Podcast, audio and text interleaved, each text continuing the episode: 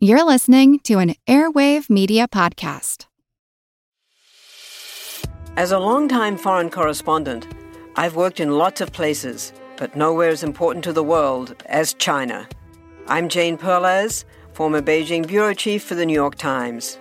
Join me on my new podcast, Face Off US versus China, where I'll take you behind the scenes in the tumultuous US China relationship.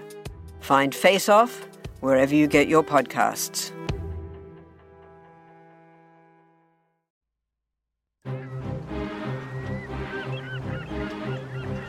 Hello, this is Matt from the Explorers Podcast. I want to invite you to join me on the voyages and journeys of the most famous explorers in the history of the world. These are the thrilling and captivating stories of Magellan, Shackleton, Lewis and Clark, and so many other famous and not so famous adventurers from throughout history. Go to explorerspodcast.com or just look us up on your podcast app. That's the Explorers Podcast.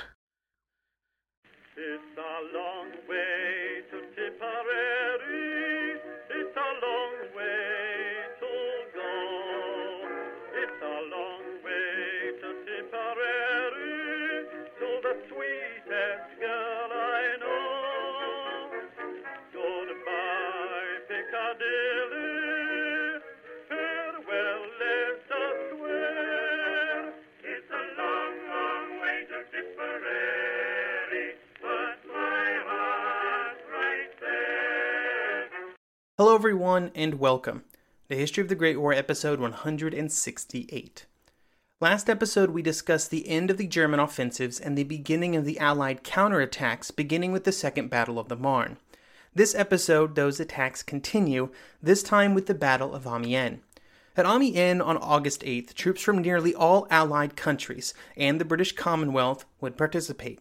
British, French, Australians, Canadians, Americans would all take part in an attack to the west of Amiens along the River Somme. The results would be staggering, a success on a scale unexpected even by General Haig, who was known for his optimism about attacks. The result of Amiens would be the first true breakthrough for the Allies for, well, pretty much the entire war. Five German divisions would be shattered, and the advance would continue for almost 10 miles on the first day alone. Ludendorff would call this day quite famously the Black Day of the history of the German army in the war. This episode will cover the preparations that led up to the beginning of the attack on August 8th, and then the day itself. The next episode, we will continue the story of the attack until the focus of Allied efforts shifted elsewhere on the front. The planning for Amiens would begin on July 24th, when Petain, Haig, and Pershing would once again meet with Foch. Foch would state that, quote, the moment has come to abandon the general defensive attitude opposed upon us until now by our numerical inferiority and to pass to the offensive. The decision to pass to the offensive would result in two different attacks. The first was at Amiens, and the second was at St. Mihiel on the American sector of the front. In both cases, the goal was to secure rail lines that could be used to facilitate later efforts.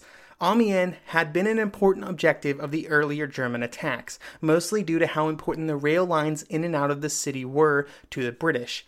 They had not reached the city, but they had been able to sever some rail lines that led to the east and the south, and the attack on August 8th sought to regain some of this lost territory. It is once again worth noting that this attack was not supposed to win the war. Late summer 1918 was still at a point where everyone expected the war to continue into 1919, so this is all just set up for actions that might take place months later. The main planning and execution for the attack was in the hands of General Rawlinson. Haig made it clear to Rawlinson that this attack was to be the primary effort on the British area of the front during the late summer months. There would be preparations made in other areas, but these were solely for the purpose of deception and trying to keep the true intentions of the British away from the Germans. Rawlinson was probably the most experienced British commander when it came to large offensives. He had been involved with many throughout the course of the war, including the Battle of the Somme. To begin the process of launching the attack, Rawlinson would get together with the commander of the Australian Corps, General Birdwood, and his staff. Upon analysis of the situation, the prospects for an attack seemed quite good. The defenses in this area of the front were quite weak, and there were very few German reserves in the area.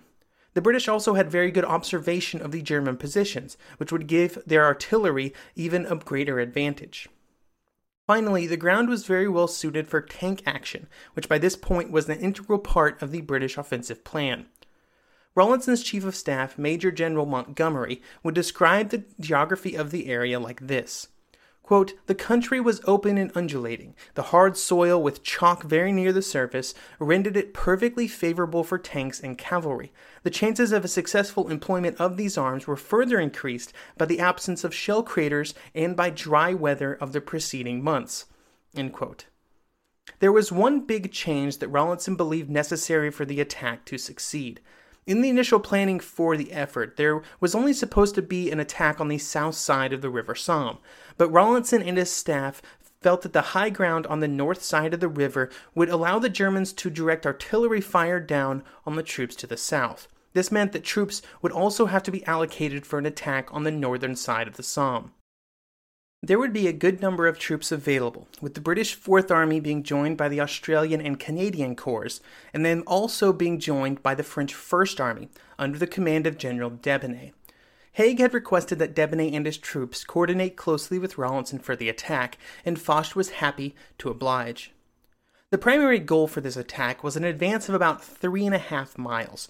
This would put the Allies back in their former front lines to the east of Amiens that they had occupied before the Germans had retreated to the Hindenburg Line, and then which the Germans had reoccupied during the spring offensives. There were several intermediate objectives outlined for the attack, and they would play an important role in keeping the attack rolling, which we will discuss later. The most important of these was the Green Line, which was halfway between where the attack started and the Red Line, where it was designated to end. The French would be attacking towards Moreuil uh, on the right flank to guard against German counterattacks. Overall, this meant that the attack would occur on a front of about 9 miles or 14 kilometers. While the Battle of Amiens is often thought of as a British attack, the French would play a critical role. The first real meeting on the topic would take place between Debeney and Rawlinson on July 28th. Five days earlier, the French had launched an attack a few miles south of Moreuil, and this attack had advanced two and a half kilometers in just a few hours. The goal had been to secure better positioning for the French artillery, and then also just to check the German defenses and morale, which were found wanting. Such a quick success put the French in a pretty good position for the attack in early August. During that meeting on July 28th, the two commanders were able to agree on their areas of responsibility and many other details of the coming offensive. Cooperation seemed to be going very well, even though Rawlinson never really wanted to work with the French. This was due to a variety of reasons, which I won't go into now because it doesn't matter. Haig was adamant that the British had to attack with the French due to the lack of British reserves, and so whether or not he liked it, Rawlinson had to work closely with Debeney, and they would do quite well. While many things were agreed upon by July 28th, a wrench would be thrown into the plan just a day later. On that date, Foch would write to Haig and say that while the French were doing quite well with their attacks in the south along the Marne, they were running out of steam. It was therefore critical that the British not give the Germans time to properly regroup, and that meant that Haig needed to move up the Amiens operation if at all possible. At the time, it was scheduled for August 10th, but Foch wanted it moved forward at least a few days. August 10th had originally been chosen uh, by Rawlinson because he believed that it was the soonest that the troops could be ready. But on July 29th, he met with his commanders to determine if the date could be moved up to August 8th. After this discussion, the move forward seemed possible, and so it became the new date for the offensive. An interesting part of the preparations for this attack was the emphasis placed on maintaining secrecy. Secrecy was considered so important that Foch decided that neither the British or French governments or their war ministries should be told of the coming attack until the last possible moment. This was a huge change from attacks in previous years, where they were often openly discussed by civilians behind the front. Nobody knew about this thing. On August 3rd, Foch made one final change to what he wanted from the Amiens attack, and I will let Charles Messenger explain with an excerpt from his excellent The Day We Won the War, Turning Point at Amiens, 8th August 1918. Charles would say, quote, 3 August. There was another high level conference between Foch and Haig. The French counterattacks on the Marne were continuing to drive back the Germans, who had now withdrawn to the east bank of the Vesse. Foch was certain that they were disintegrating and wanted to take advantage of this.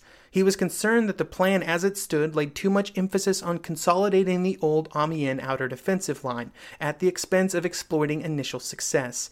He also said that it was that he was considering involving the French Third Army to the south of Debeney as well. Haig assured him that the advance would continue as soon as the reserves had been brought up.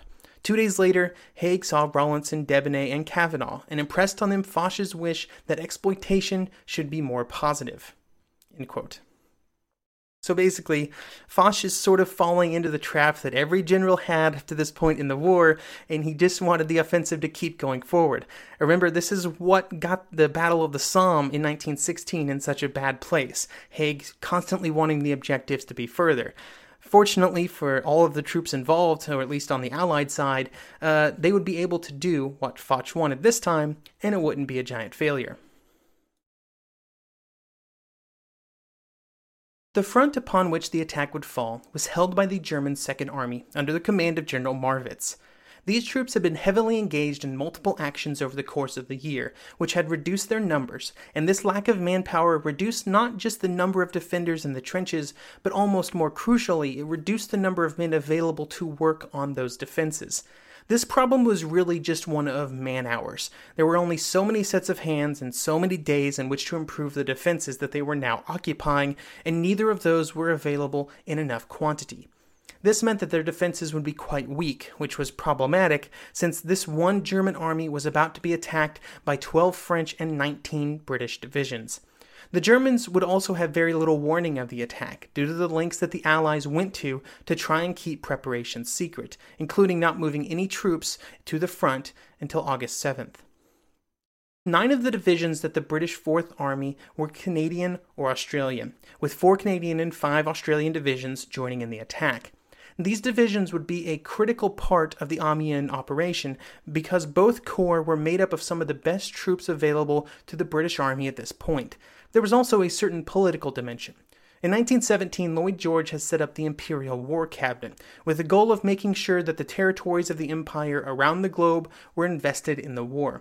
Canada, Australia, New Zealand, and South Africa all had a place in this group in London and the troops from around the globe were also moved into their own corps or armies or units and made almost semi independent, again as a way to make sure that the empire was involved in the war. In this case, the Australian and New Zealand Corps were then given a key role in this first large British attack of 1918. While the British were aware that these were some of their best troops, the Germans knew this as well, and so deception was critical to making the Germans think that the Canadians and Australians were literally anywhere but Amiens. For the Canadians, this meant a pretty intricate set of deceptive maneuvers. Fake orders were created to make it look like they were in Flanders. Headquarters were re- relocated to the area, well, fake headquarters were anyway. There were even casualty clearing stations and other medical facilities, which always accompanied a large attack set up behind the front in Flanders. A few reserve battalions were also sent north, just to add a nice cherry on top of the deception. All of this was just to preserve as much surprise as possible. Now, here's uh, what I think a cool little story from Thomas Dinesen, a story of the 42nd Canadian Battalion, who talks a bit about what it was like during the last day before the attack at Amiens. Quote, All day long we rested in this pleasant spot. We even had permission to make a little fire here and there under a thickly branched tree and do a bit of cooking. The regular meals are good and plentiful, of course, but we never miss a chance at eating unlimited quantities of extra food. The last tin of baked beans was open. There's no reason to go into battle with a haversack heavier than is absolutely necessary. We washed and shaved carefully in order to look our best before Fritz. Our equipment was inspected for the last time gas masks, rifles, ammunition, shaving kit, iron rations, everything was okay. Some of us were presented with an extra gift. Mine was a big and heavy bag containing a dozen or so Mills bombs. Just before sunset, we had to fall in for a final parade, then supper, and at 10 p.m., we were again fighting our way through the throng on the Amiens to Rouen road.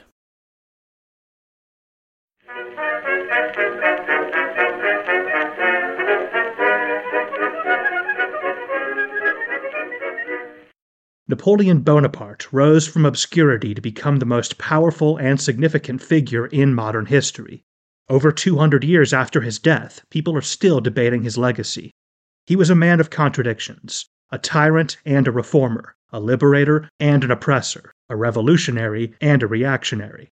His biography reads like a novel, and his influence is almost beyond measure. I'm Everett Rummage, host of the Age of Napoleon podcast, and every month I delve into the turbulent life and times of one of the greatest characters in history and explore the world that shaped him in all its glory and tragedy. It's a story of great battles and campaigns, political intrigue, and massive social and economic change. But it's also a story about people, populated with remarkable characters. I hope you'll join me as I examine this fascinating era of history. Find The Age of Napoleon wherever you get your podcasts.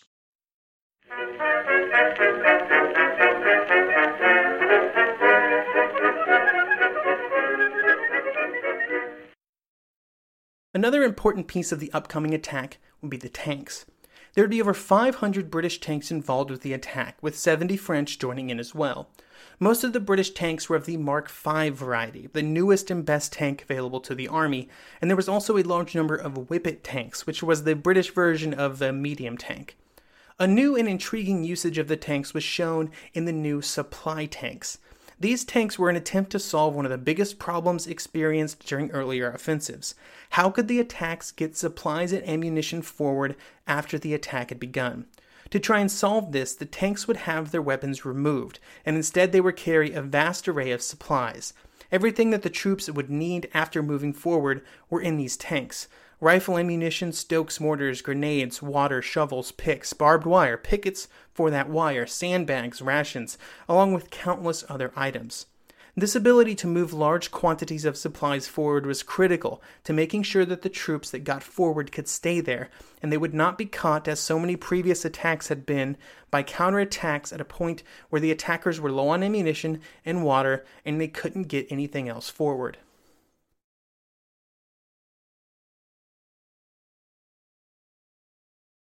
The final piece of preparations, as always, was the artillery.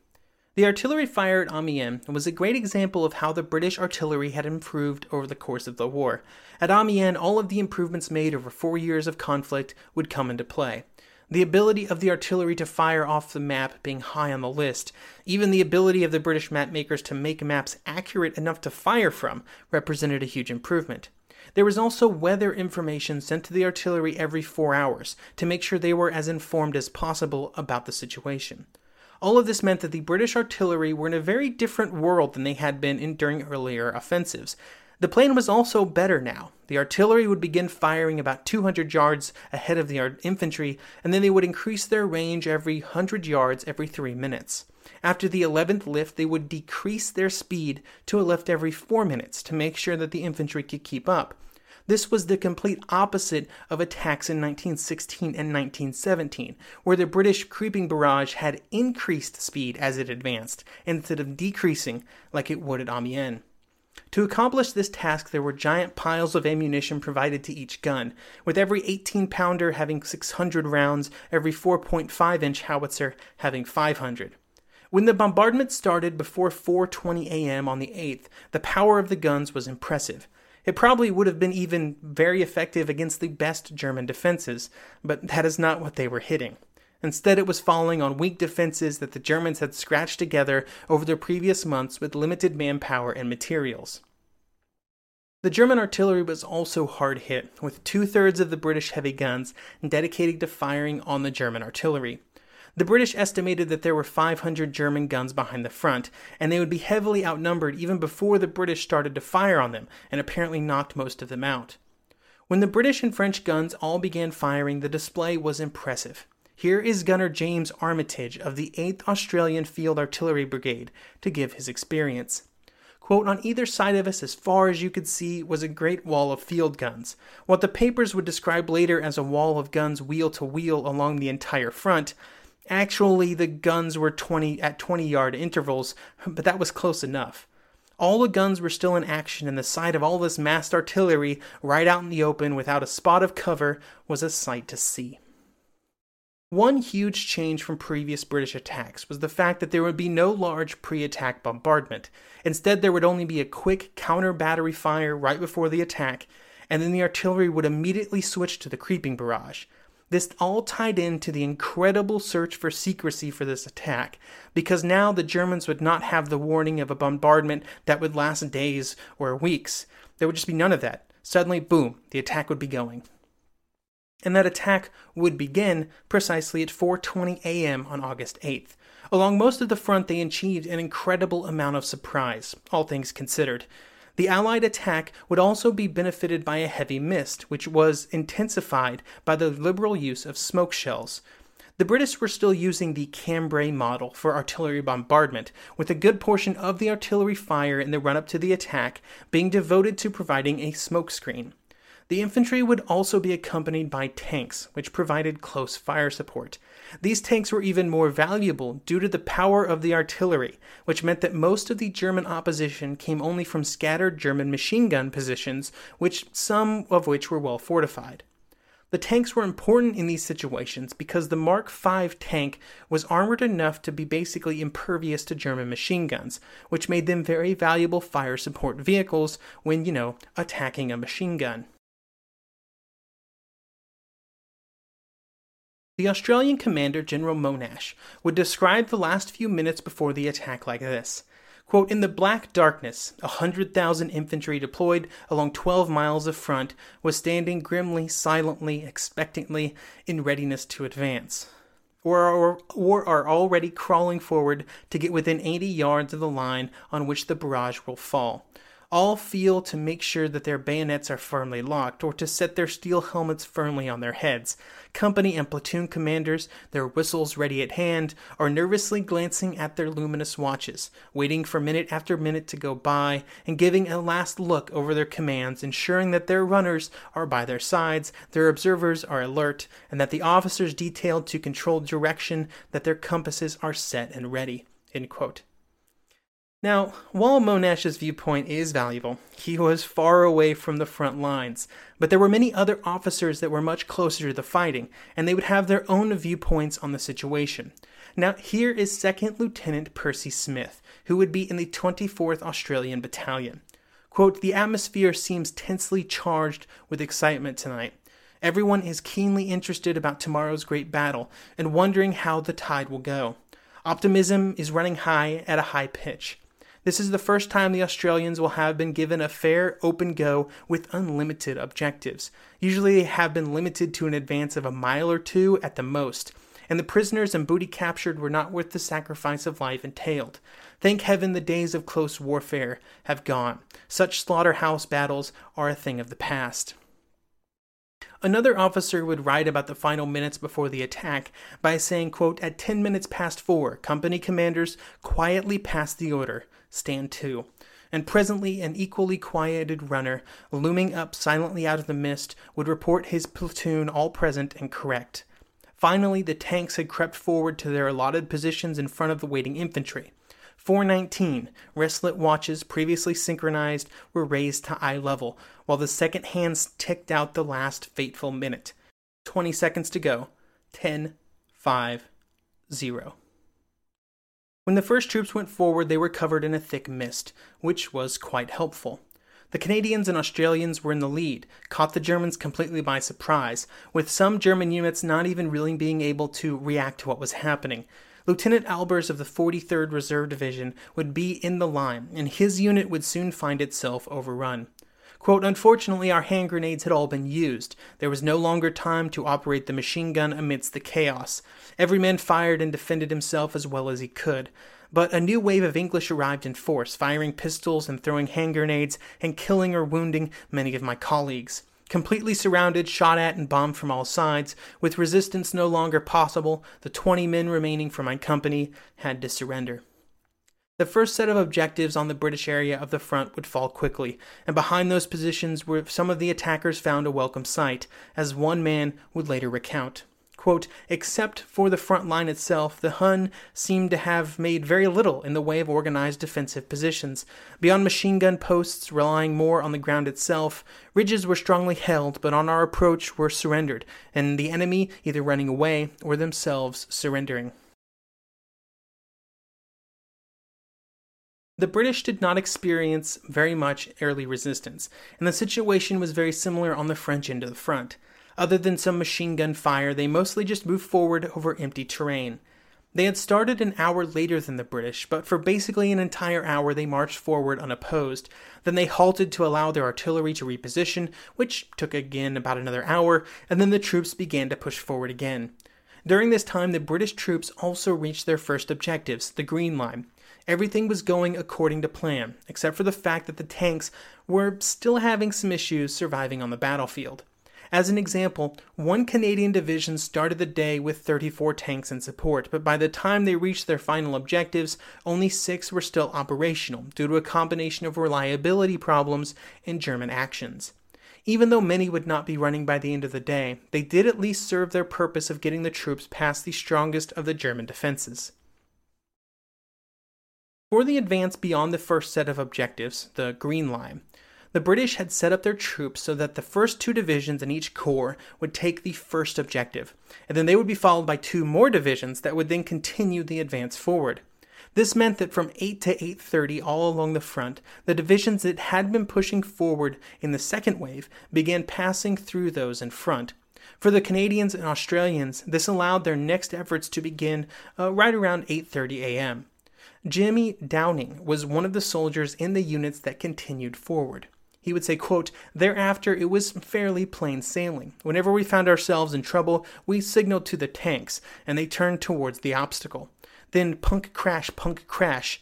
As their little toy guns spoke and their little pointed shells flew, another German post was blown to pieces. Punk crash. A brick wall was tottered and crumbled amid a cloud of red dust. We passed the place. The machine gun and its crew were crushed and dead. By noon, it was clear that the British attack had been a huge success. The troops had almost universally met their objectives for the day. The Australians had advanced nine miles and the Canadians four. They had also overrun many regimental headquarters and they had taken thousands of prisoners, which did nothing to help with German morale. Bertram Howard Cox was a British artilleryman who would see the aftermath of those Germans who had surrendered and that were now coming back from the front. Quote, the thing that struck me as being most funny was the way the prisoners would dangle right along by themselves, no escort, to the prison cage about a mile away. If there were 30 or 40 together, they would have an escort, but they mostly passed in twos or threes, all alone. Earlier in the war, there had been many attacks where the Allies had been successful early in the first day, only to then be pushed back by German counterattacks, but that did not happen here. Instead, over the course of the afternoon, the Allies consolidated their morning gains and they began to consider what their next steps would be. The official German history would discuss the situation for the German troops at the end of the first day like this Quote, As the sun set on the battlefield of the Second Army on the evening of August 8th, the greatest defeat which the German army had suffered since the beginning of the war was an accomplished fact. The line holding divisions between the Avre and the Somme, which had been struck by the enemy attack, were almost completely annihilated. The troops in the front line north of the Somme had also suffered seriously, as had their reserve divisions thrown into the battle during the course of the day. Put it bluntly, it had been a disaster, and things were only going to get worse. Back at German headquarters, there were growing suggestions that the Germans should begin a wholesale retreat to shorten their lines. There was also continual reports of German troops refusing to follow orders, or even no longer attempting to stand and fight at all.